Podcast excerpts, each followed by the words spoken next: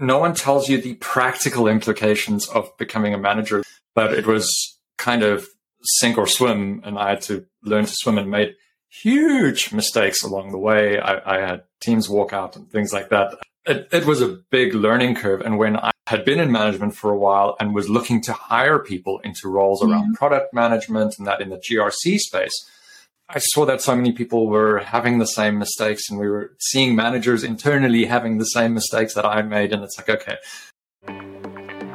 Are you ready to know what you don't know about Privacy Pros? Then you're in the right place. Welcome to the Privacy Pros Academy podcast by K Z N Privacy Experts, the podcast to launch, progress, and excel your career as a privacy pro.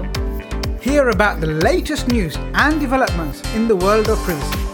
Discover fascinating insights from leading global privacy professionals. And hear real stories and top tips from the people who've been where you want to get to. We're an official I A P P training partner.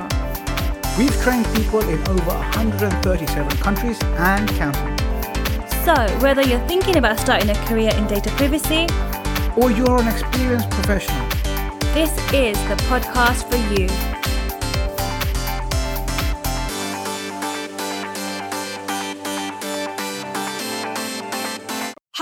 And welcome to the Privacy Pros Academy podcast. My name is Jamila and I am your podcast host.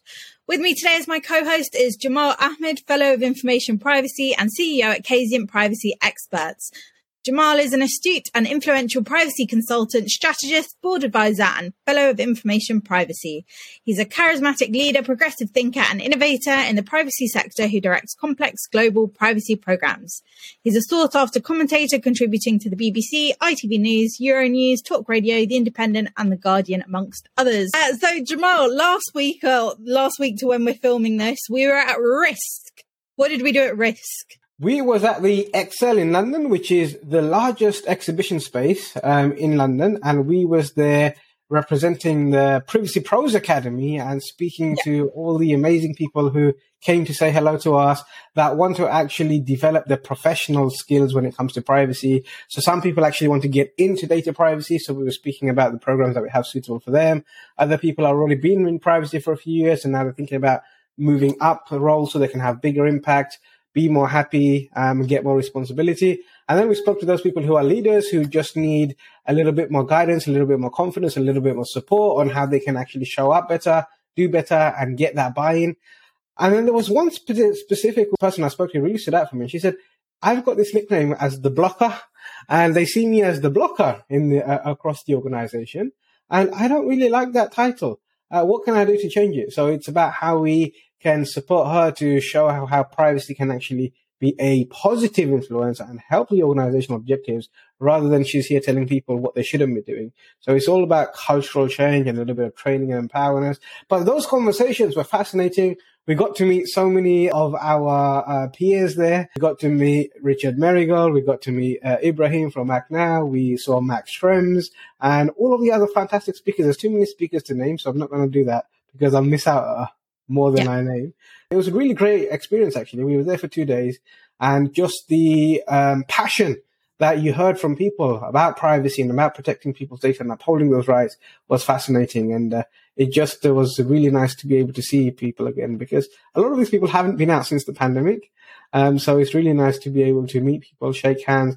Oh my gosh, how many people did I hug, Jamila? It was yeah, amazing. I enjoyed it. Loads of stalls. Thank you for all the tote bags and free stuff. All the international stalls, I went up to them at the end and I was like, oh, you don't want to take that back on the plane. I opened my bag and they just put their freebies in. So I've got hand sanitizer to last me at least another ten years. So that's great. I heard a rumor that you managed to collect so much stuff that, that you went around bartering and you My- ended up getting Amazon vouchers in exchange. So I bartered from stall to stall because I thought that if you're on one stall, you're not necessarily going to have time to go and look at other stalls. So I went to one stall and traded a pair of socks and chocolates that I got on another stall for a fifteen pounds Amazon voucher. Then I traded some squishy balls because they gave me about ten. I traded one for some pens and one for some lint, chocolate, reindeers and teddy bears. So yeah, bartering, key to any good conference. All right. So if you're, if you're going to a conference soon, guys, remember Jamila's top tips is collect as much stuff you can and then go around bartering. Yeah, exactly. Right. So enough about what we've been up to. Uh, our podcast this week, what's coming up? Well, we are speaking to a great guest who I will introduce in a minute. We'll be speaking about the intersection of cybersecurity and privacy. Privacy as being good business practice. We'll be speaking about a book that he uh, wrote and top tips for managers. Uh, we'll be speaking a little bit more about the privacy landscape in Canada and a little bit, I hope, about ethical hacking. So this will be a really interesting podcast. I'm going to introduce our guest, Ross Saunders, and he's a global privacy, defensive security and infrastructure specialist working with numerous industries to implement privacy programs and technical infrastructure controls. With a background in I T administration, software development and governance, risk and compliance, he is able to assist in a wide range of disciplines surrounding compliance, security and privacy, regularly assisting companies with advisory, awareness campaigns and practical implementation of recommendations. Ross holds a master's degree in the management of technology and innovation and holds designations and certifications in privacy legislation, uh, the C I P I, ethical hacking, C E H V ten and paralegal practice. Ross uh, currently serves as the co-chair of the Johannesburg chapter of the International Association of Privacy Professionals and is a professional member of the Canadian Association of, Pre- of Professional Speakers. In twenty nineteen, Ross published a book called This Is Not What I Signed Up For, a survival guide for first-time managers to help technical subject matter experts move into management roles. And it's available for purchase in ebook and soft on Amazon, and we will link that below. Welcome, Ross. Thank you for joining us. Thank you for having me. Wow, Ross, what an impressive bio. You have to like sit there listening to it. It's like, oh, I, I feel shy when you do that. I feel like you should be three times older than you look right now with all of that under your belt. Amazing. It's just amazing. The ponytail. Well, Noel jumps into the questions because I know he's raring to go. I can see it in his eyes. We're going to start with our icebreaker question. Uh, Ross, if you could clone anyone or anything, what would you clone? Oh, anyone or anything. I, I, I probably regret the chaos that would go up in the house, but but our dog, I would likely clone her and have more of her, but it would be chaotic. Yeah. What kind of dog do you have? We've got an Italian Greyhound cross Whippet and oh. the biggest personality you've ever seen. Jamal, what, what would you clone, Jamila? Well, you first. My my question, my rules. I, I would clone myself just so I could get more stuff done. That, yeah, that's a good I'd idea. Myself, so I, I'd keep one of my ver- one version of myself doing all the working stuff that I need to do, and then I'll take another version of myself and uh, park it with the family. So then work gets me, and family gets me, and everybody's happy. And I'm twice as happy because everything's getting done. I'd say I would clone my fridge because then I'd have twice the amount of food, and I wouldn't have to go to the shops. A variety of answers there, interesting answers. Anyway. On to the data privacy uh, questions. Ross, why did you go into data privacy in the first place? I'd half say I kind of landed in it, but it was, I think, by virtue of the kind of work that I was doing. Uh, my career started out on the call desk and technical support side of things um, in I T companies, moving through software development, did that for a while, and then kind of into management and I suppose mm-hmm. what is now DevOps. And throughout all of that, I was working with software as a service companies. Uh, it was as the cloud was coming into play and, and so on.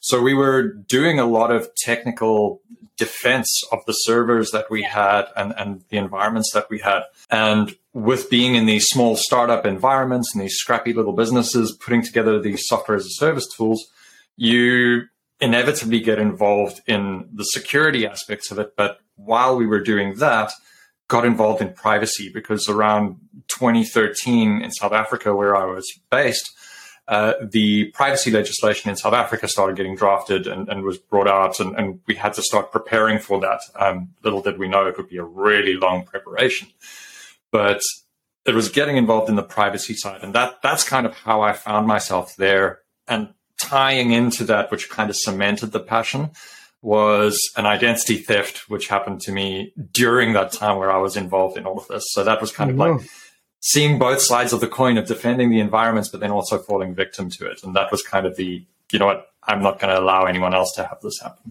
Wow. If you don't mind us asking, what kind of identity theft was it? Uh, there was a profile created of me, basically. Thankfully, it wasn't anything like a passport clone or anything like that. They built a national identity document for me, as well as fake pay slips and uh, proof of residence and all of that. And they ended up just taking out accounts and accounts and accounts after accounts. I purchased, I don't know how many laptops, lounge suites, patio furniture, all of this that I never ever saw, but yeah. Woke up to a drained bank account a few months in a row. Uh, and then you're playing catch up to try and get rid of it uh, yeah. for a long time. Oh my God. So yeah, it's un- understandable why you wouldn't want anyone to go through the same. I'm sorry to hear you had to go through that, Ross. But if that's what has led you into serving so many people and helping all of these businesses in Canada, then I guess there is some positive to take away from it. Yeah, and I, I was really, really lucky because working in the governance, risk, and compliance space for so long, I mean, my in my team, in the company I was in, I had certified fraud examiners. So I had this beautiful resource available to me as to what to do in that circumstance. Uh, but I realized that most people don't know what to do in that kind of circumstance. So I, I had a, a leg up on getting identity protection and things like that, but I wanted to bring it out. And that's where the speaking started as well, to talk to people like what to do to protect yourselves. Yeah. So, Ross, I hear that the Canadian uh, Protection Enforcement has get a new set of teeth and that the fines are going to be much larger. What's that done to the privacy landscape in Canada? Well, I think the landscape here is, is very interesting at the moment. And, and there are people saying, you know, that this is starting to be reminiscent of kind of twenty eighteen Europe when, with new things coming in there with the G D P R. But we've got new bills that have been drafted after the previous bill fell away, and the new one is looking to be coming out soon, rumor mill has it. So there's new federal legislation that we're looking at, but then there's the provincial legislations that are there, and Quebec released their privacy legislation uh, last year. So we have a bit of a, in, in some cases, a scramble, and in some cases, that people are not aware that what's coming. So we're seeing two sides of that coin, I think. Must be a very busy time for Bamboo Consulting right now. It is indeed. On that question, when you are looking to increase the team or when you're looking to hire, and as your experience as a manager, uh, which led to you actually writing the survival guide for first-time managers, what qualities or skills do you look for for those specifically, specifically privacy managers? That's a really interesting one. It's, it's something we've wrestled with quite a bit as to mm. what we're going to look for. And I mean, we, we've just been going through this process now. We are, we were hiring, we've, we've found someone. But I think between Sharon and myself, my colleague from, from Bamboo, we're really adamant about getting the right fit. You know, I, I think we are not the average stuffy advisory company. We want to be fun. We want to be interesting. And, and we look for people that have that same kind of aptitude. So, you know, privacy is super big. Uh, and to try and find someone who knows everything is going to be very, very difficult. Hmm. So we look for a lot of what's the fit going to be with us, but also looking for skills that are different to ours. We want to kind of get this positive result out of it, uh, as opposed to just strengthening skills we already have. So we, we look in different spaces. We, we've looked at folks from totally different industries to see where it relates. And it's been a very interesting process, um, seeing people from the marketing industry, seeing people from legal industry, from tech industry, because everyone kind of has a hand in privacy in, in these circumstances. Yes. Uh, and you've got a different experience from each one. So so we look into, into these different spaces, and we, we're having folks coming in from a health side now. So there we've got another experience coming in. So that's yeah. super interesting. Um, and, and the next thing I was going to sneak in there was uh, uh, some top tips for first-time managers. So, I mean, I think the biggest things that we go through, and it's with the, the book as well, is no one tells you the practical implications of becoming a manager. There's there's a load of models out there, and you can follow this and you can take this checklist, but it doesn't tell you necessarily about things like the soft skills you're going to have to deal with and the conflicts and, and that side of things. Mm-hmm. So I think, you know, one of the biggest things you need to learn when, when you're going into management for the first time is is is you need to manage. Uh, you're not doing the technical specialization as much anymore. Um, and, and that does get difficult if you get promoted, and you need to work out that balance because there will be a handover. But you have to, uh, from coming from being a sole specialist, learn to delegate to people and, and make sure that they can take it on. And that takes listening, that takes communication, that takes ongoing rapport with the people that you're working with. And, and that's a totally different skill set. Yeah, that's really interesting. I think a lot of people I know have had managers where they've been promoted because they're good at their technical stuff. But when you try and talk to them or you need the people side, they're just, they don't quite get that. So I think that's really important. So what would you say the main reason is why you decided to write your book? Pretty much exactly that. So I mean, that's how I found myself in management. I was working well in the DevOps side and, and all yeah. that and really enjoying it.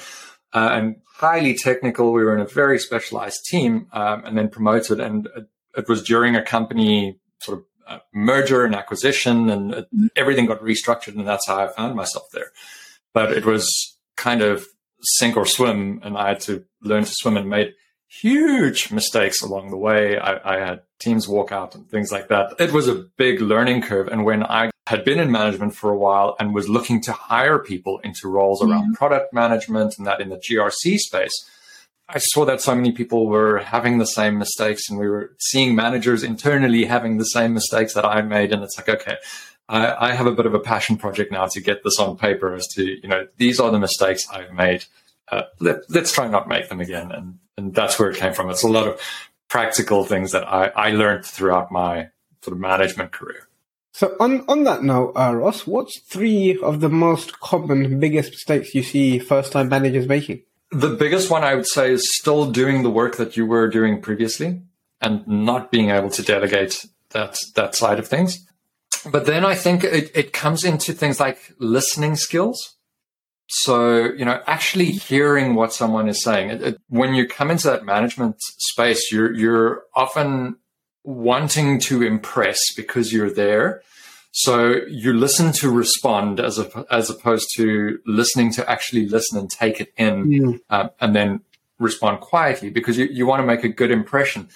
And people will respond to try and get that across, but you've already made the good impression. You're in management now. You need to learn to listen and bring people in and actually hear their opinions and take it to heart. Uh, and I think that ties into perhaps a third one is, is being humble. You're not going to have all the right ideas at all, all the right times. Uh, listening to the teams, bringing the team response in is, is a very important thing too. Great. Thank you for sharing those tips. So here's what I've got from uh, those top three tips, and I'm sure there's so more, so many more of those you can um, learn from the book, which is what I'm going to go and do straight after this podcast. So, uh, Ross said the first thing is what he found a common mistake that he was making, and a lot of first-time managers are making. And if you're a first-time manager, you can probably relate to this. Is you're still doing the thing you was doing before you was promoted to becoming a manager, that technical thing. You need to find a way of letting go of that and actually trusting people in your team and delegate that. Because the moment you do that, you free yourself up to do actually what you've been promoted to do, which is manage and not run that process or look after that technical aspect that you was looking after. So the first thing is learn to delegate, trust your team, um, and stop doing the same work you was doing beforehand because your role has changed. Second thing, uh, Ross, you said is actually we need to listen. As, as first-time managers, we need to listen not just to respond to somebody and have a quick answer or a smart answer, but actually listen to really hear and make the person feel that they've been heard, and then take that on board before you come up with any quick decisions. Actually reflect on that and then come back. And I think the third thing I really took away from that was it's not just I know everything and I have the best ideas, because you probably don't, and that's probably going to lead to self-doubt and imposter syndrome later down the line. But it's actually collaborating with your team, Uh, listening and getting feedback from the people that are doing some of these technical things who might actually be quite insightful and useful uh, when you're actually making some of these decisions, and then to take on that information before you make any final decisions. Have I got that about right, Ross? Yeah, I think you summed that up beautifully. That's what you were saying about listening. There you go, John. Well done, John. Excellent, excellent. So something I wanted to ask you, and we were speaking briefly about um, before we started recording, is ethical hacking. I think you're the first person we've had on who's got some experience. You've got your certificate uh, or your C E H V ten uh, in ethical hacking.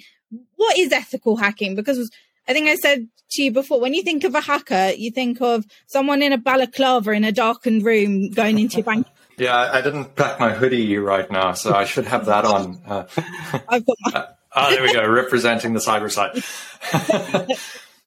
we, when we talk about ethical hacking, it's it's it's the same methodology. It's knowing the methodologies, the tools, the the, the way plain old hacker, I suppose, yeah. would be attacking a system. And, and it's learning to do this in an ethical way. And, I mean, part of what we see from that is, in the name, the ethics, is how do yeah. you approach a company to do these kind of tests and things like that. You know, there are companies with their bounty programs, things like that, but there are also companies that perhaps don't know that they should be looking at these, and that there are ethics involved in actually approaching these companies to say, look, mm. we may find vulnerabilities. Can we get permission to look at your environment? Can we do certain attack simulations on your environment? Because you, you can... in ethical hacking and trying to get into a system, you can end up taking it down, which that is a dangerous situation to be in, because you could cause a breach in, in the process. So, so there is the ethics involved in it, but it's knowing those techniques that would be used out in the field for offensive attacks, um, and then how to defend against those. So at all, your red teams, your blue teams, your purple teams all start stemming out from that ethical hacking side of things. Right, so I was re- recently delivering a, uh, the ultimate C I P M program for privacy leaders, and one of the questions that came up was, what is the red team, what is the blue team, and what is this purple team? So you have all of these lovely colors, and, and I, it got me thinking of Skittles, but for, for those of us listening who are not really familiar with what the different colors represent when it comes to penetration testing or ethical hacking, could you just break it down for us? Yeah, absolutely. I think it, there are so many acronyms that get thrown around and terms that get thrown around. Like we're seeing a lot of shift left now, which is just moving yeah. security earlier in the process. But when we're talking about red team, blue team, purple team, it's the different aspects that you're going to have from cybersecurity side. So your red team is generally an attack kind of team, an offensive team that would be doing, trying to get into systems in any way possible, things like that. Your blue team is going to be more that defensive team, uh, putting the, the walls up to make sure that the red team can't get in. So you, you have this defensive and offensive side of things that you're looking at on both sides. And when we're talking about purple team, it's kind of the, the blend of the two of those, or we've seen it involved in DevOps and DevSecOps, where you'll have people that, that kind of have a bit of a, a both roles in place uh, where they're handling defensive and offensive. Thank you. Thank you for that question. So the red team is they're going to focus on how to breach the system, how to get in and how to attack. Your blue team is the defense. They're there to guard against what the red team would potentially be doing and making sure they've got the defenses. And your purple team is like a hybrid of attackers and defenders all together in one team. Yeah, we've seen a couple of different kind of approaches to purple team, but in general, we'd look at it that way. So, so. It's exploiting the vulnerabilities and then making the, sure the vulnerabilities aren't there to exploit. And, and it's a race between the two, I suppose. And I think it's something that's really important. And I encourage uh, my, all of our clients to get these uh, penetration tests from the ethical hackers, because you would rather find out what your vulnerabilities are yourself from somebody who's doing it ethically and saying, hey, these are the problems, and it gives you an opportunity to do something about it, rather than find out when you've been held to ransom, when you've had a breach, when you've had to turn your systems down, when you haven't been able to serve patients, when you haven't been able to service your customers, and then the reputational damage comes into it, and then, of course, enforcement action. So it's so much of a better investment to invest in that while things are okay, so then you can identify your vulnerabilities, look at where you want to prioritize fixing those, and then get your blue team in to patch or identify and mitigate those vulnerabilities, I guess. Yeah, it's great that you bring that up, you know, not only for the breach situation, but it's also great. This is where that intersection of privacy and security comes in, in that when a company that's privacy mature is going to start doing a vendor due diligence on you, chances are you're going to be requested that kind of information. Have you done vulnerability assessments, penetration tests, et cetera? If you haven't done it, that's a time-consuming process to do, and you can hold up a vendor process um, by having that.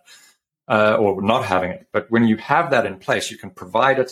The vendor onboarding process goes a lot smoother. You can prove your compliance a lot better. And, and you basically have a better turnaround time on, on what you would do on your day-to-day business. So with ha- hacking, that's kind of cybersecurity. How's the intersection between cybersecurity and privacy? Are they kind of done in separate from each other, or do they merge together? I think the two are completely intertwined, but places still go and do them separately, which is a risk in my view. So mm. you, you have privacy that will fall to the legal department or compliance, and then you have cybersecurity that either falls to a security department or I T, and never the two shall meet, and they don't talk to each other, and then you end up with conflicts and clashes, and one does something the other doesn't like, and the wrong people are around the table, or they're not mm. at the table at all. Uh, but if we look at the privacy principles, if we look at the O E C D principles, if we look at the principles that are in many laws around G D P R, POPI, PIPEDA, we're seeing these components that say you need to have security. You, you've got to have security for privacy. Uh, you've got to have your security safeguards under POPI. It's, it's all there. You've got your technical and organizational measures when you sign S C Cs. A lot of that is cybersecurity related. Yes, there's policies and, and organizational controls, but there's technical controls. And I think a lot of the cybersecurity aspects come in there.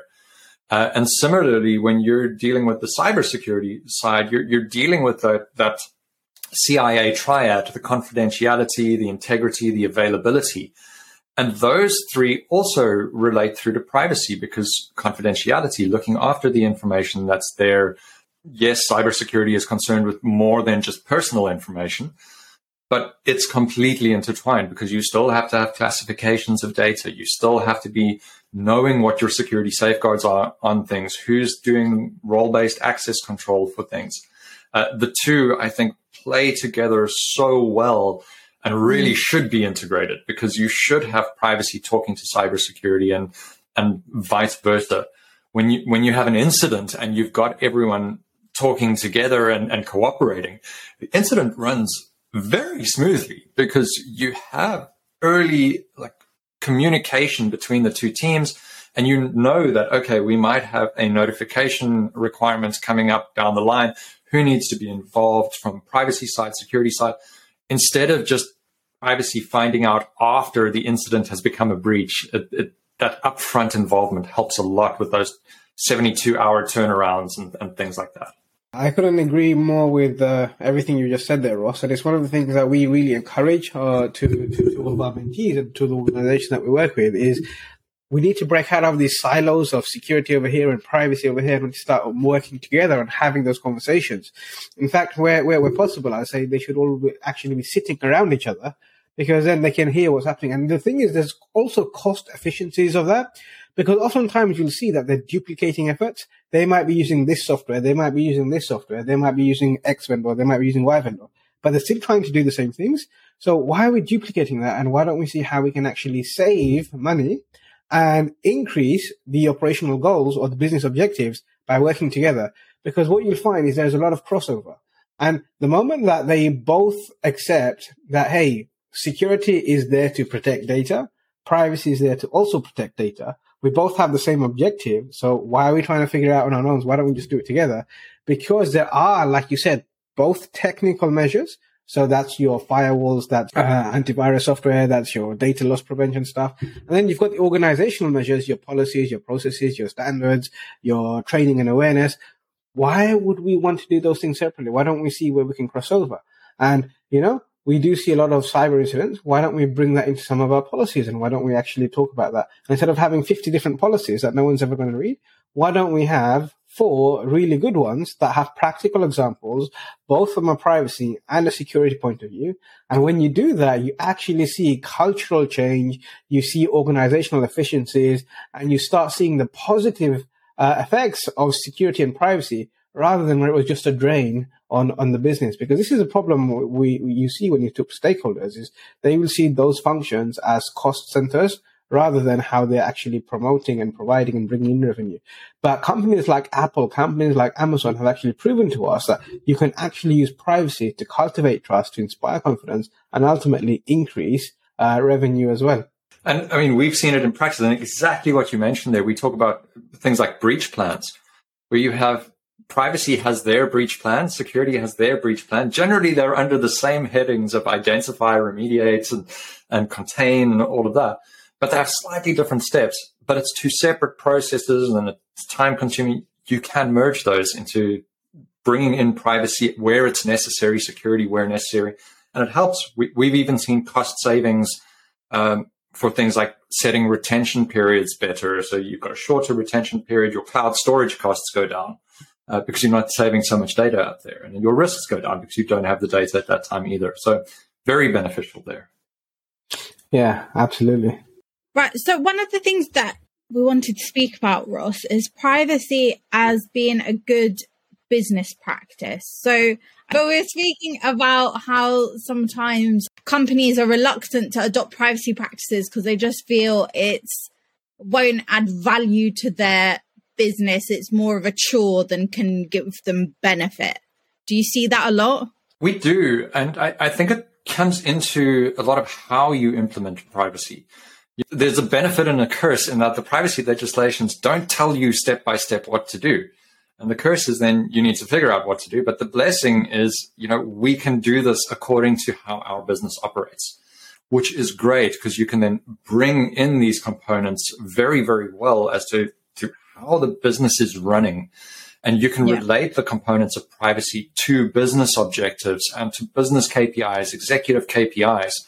And that's where you get this kind of seamless integration. And yes, privacy is a lot of work up front to get everything in place if you don't have anything in place.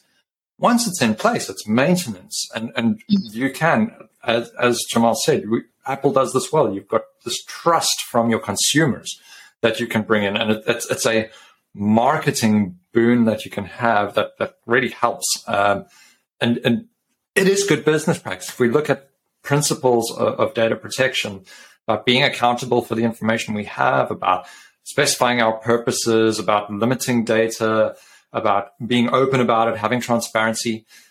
All these translate into good business practices as far as I'm concerned, and, and it can be beneficial to your business and it can streamline your business. A lot of places haven't thought about these considerations. And when you do start mapping your processes out, your activities, you find out across the business what you're doing double work on. You find out which activities and which departments take too much data.